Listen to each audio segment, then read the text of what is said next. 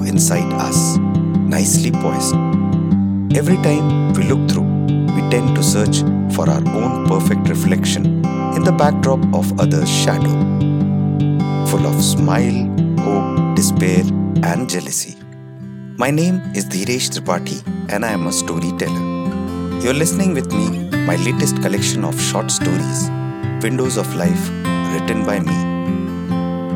Friends, today I am going to narrate to you a glimpse of your life in the form of story titled Tiffin.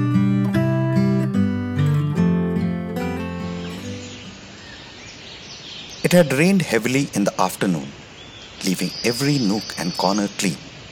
Deep blue sky, fresh smelling air, all washed and shining plants. The ambience was occasionally interrupted with the ribbit sound of the frogs. It was still all around. Not a blade of grass moved, except some playful wasps on the plants, a few chirping birds, and me talking to myself. Memories of school was all that kept flashing in my eyes since yesterday. It all started after I accidentally dropped my carton full of school photographs. They were not merely photographs, but non-erasable memories written for life in bold golden letters. My school. I was always considered the tail ender bright spark of my class, except a few odd ones. I was reminded of the day when I joined as the new kid at this school. A shy young boy, full of apprehensions and nervousness. The luck was with me. It was this chirpy girl who walked up and extended her hand for shake. It was the first time in my life I had the unique opportunity to feel a soft and warm hand of a stranger girl. Hi, I'm Sujata. I guess you are new. Don't worry, we all are very nice and friendly bunch of classmates. In fact, I have been a student of this school for last six years. This is one of the finest school in the world. Best of teachers, best of students, and best of friends. You see, I'm an example, correct? She laughed out loud. Oh, I speak so much. Please tell me something about you. She started walking towards the stairs outside our classroom without waiting for reply and sat on the topmost step. Come, sit na. I don't bite males unless you are... She laughed again. Oh, by the way, I forgot your name. What did you say your name was? She opened her tiffin and offered me a chapati roll filled with vegetables. Come, have this. I made them from the leftover of yesterday night. Come, at least sit with me. She didn't realize that in a democratic country, I was denied to speak out my name once again. Oh, did she say yesterday night? I shuddered. Saying thanks, I opened my own tiffin. Two chapatis and the dreaded lady fingers. I regretted saying no thanks to whatever vintage was the roll. She took my tiffin and gave her to me. Your expression, it is telling about your love for the lady fingers. I'll help you to enjoy your lunch. After all, we have been friends for so long, so it is my duty to take away your pain. She smiled. Friends for so long? Is she nuts or she's suffering from Alzheimer's? Whatever. I thanked God for sending an angel to save me from the agony of the lady fingers. Wasting no more time, I hurriedly took a big bite of the ancient roll, lest she changes her mind.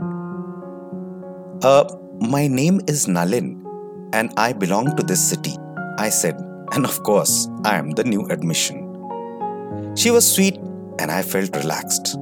Later also, when everyone was struggling to understand over-the-head physics or the alien language of chemistry, it was only Sujata who without any hitch and botheration helped me.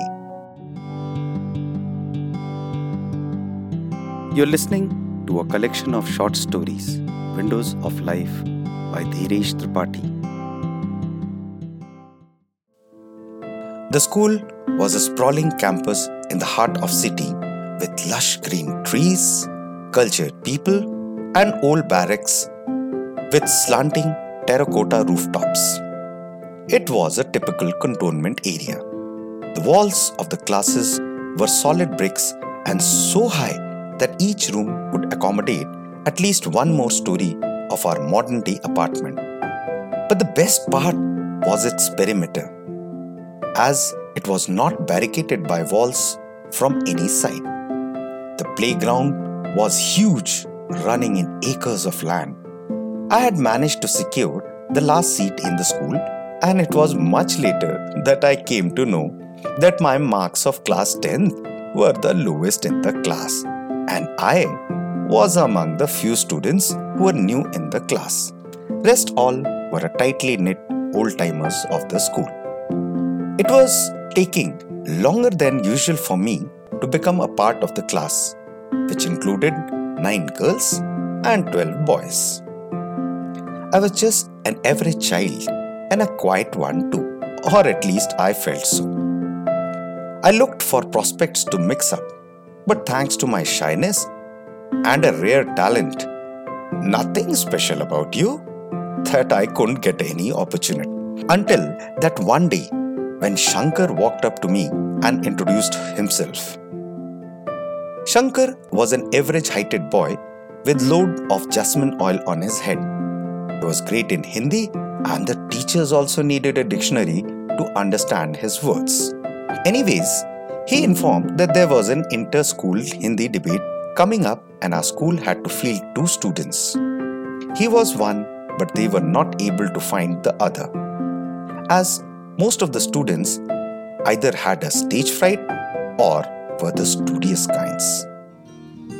"Hey Nalin, will you like to join me for Hindi debate competition?" He sounded like a robot and I guess a little frustrated. Hindi?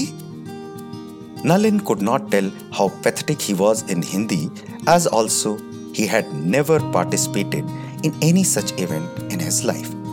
But the aura and the confidence of the jasmine-oiled boy was too much. Uh, yes, I can give it a try. What should I do? What do you mean? What should I do? Just choose a poem, practice, and participate in the selection process. What else? He was same robotic, but stern and appeared to be irritated. As usual, Sujata, who was watching us, laughed out loud. It was not only Sujata who overheard us, but someone else was also watching. A very serious but witty girl from our class, Ritika. She said solemnly and in a death-cold voice, "You are a North Indian boy. Try a good script or else you'll shame our class if you don't win a prize in Hindi."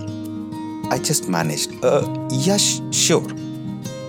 She was a terror, but a beautiful one. She was always seen with books. The class took her very seriously. She was like a mother figure whose orders were expected to be obeyed, at least by an average boy like me. I just echoed myself, "Okay, I'll do my uh, level best." The fight had begun between me and Hindi. Things went off well during selections and I was sent for the elocution competition without any opposition. But God has its own way.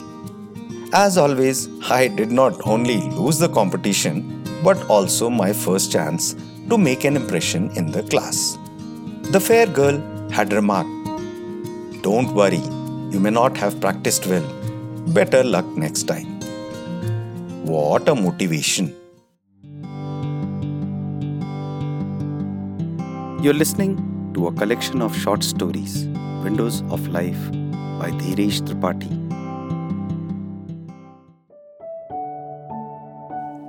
Next major event in the school was inter-house sports competition, which would culminate in the annual sports day. I was never a sportsman, but thought of taking a bigger risk by trying my hand in boxing. I started practicing hard after the school hours with our sports coach. Ritika was the girls' house captain and did not seem to be happy. After all, I had lost in spite of her warning. One day, she finally walked up and said, "Nalin, it's great that you want to participate in boxing, but my suggestion, drop this idea. Boxing is no joke. Look at you. You are so lean and thin, and just one punch, just one punch will knock you off. Don't do it. We all classmates feel sorry for you, but rest, it's up to you." She left without waiting for a reply. Nalin gave out a macho smile. Even the girl who was with the Ritika in braided and oiled hairs also looked at me as if saying, "Don't you dare do it. You may get killed." Hmm, so people were noticing him. Great. I had developed a soft feeling towards this braided girl, but just as a classmate and nothing more. At least not till that day. I needed to put my heart and soul for learning and practicing boxing. The practice continued day after day, week after week. After all, boxing was no joke, and I had to prove her wrong. I was already making my mark in the class, especially with the godmother and the double-braided tall girl. I still remember the day when I actually observed this girl closely. It was the day of my quarter-final boxing match. She was cheering for me at the top of her voice during the match. It filled my mind with a renewed confidence and vigor against the difficult opponent who was old-time champion of the school and of course everybody's favorite. My face was suddenly filled up with all possible punches when my mind was distracted for a fraction of a second looking at the double-braided tall girl. Suddenly came another strong punch which threw me off balance. I fell on the mat but got back to my feet just in a jiffy. After all, somebody was cheering for me and I was watching her. Our sports teacher, Mister Singh's eyes were red and fuming. He had a lot of expectations from me, but I appeared to be failing him. We somehow knew the outcome. I was to lose. The bell rang, and while attendants of my opponent were giving him water and advice, I again caught a glimpse. She shouted with few others, "We want knock out! We want knock out! We..." A strong surge of adrenaline moved up my brain. I guess I had to give my house a knockout. I was back in the ring with renewed strength. In just over a minute, I delivered as unexpected. The strong boy was on floor and I won hands down. I gave a knockout. But I was also bleeding profusely due to my broken nose and all blue and black face. In the green room, which was actually our biology practical lab, my wounds were tended by a school nursing assistant. I returned back to the part where my house was seated. A sudden shiver caught me. After all, it was a cold night of December and it was already past eight. I tried to find a place, but the excruciating pain was blurring my vision. I just sat down on the last corner of the bench. I needed a little rest. Suddenly, a hand reached out to me before I could collapse on the bench. I closed my eyes to catch some breath. The figure appeared to be running, and then in no time, it was back again. I was offered a painkiller and a glass of water. I took the pill and waited. My head was getting back in position as the pain started going down. I opened my eyes and saw that some students had gathered around me. Someone said, "Nalin, your father is on the way to take you home." I was dumbstruck.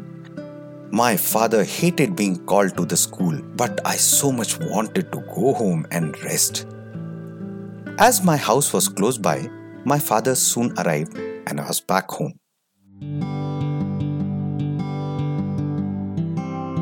You are listening to a collection of short stories, Windows of Life. What happened in the life of our hero? To know more, listen to the next part of the story. Stay tuned. I am Dheeresh Tripathi, your storyteller.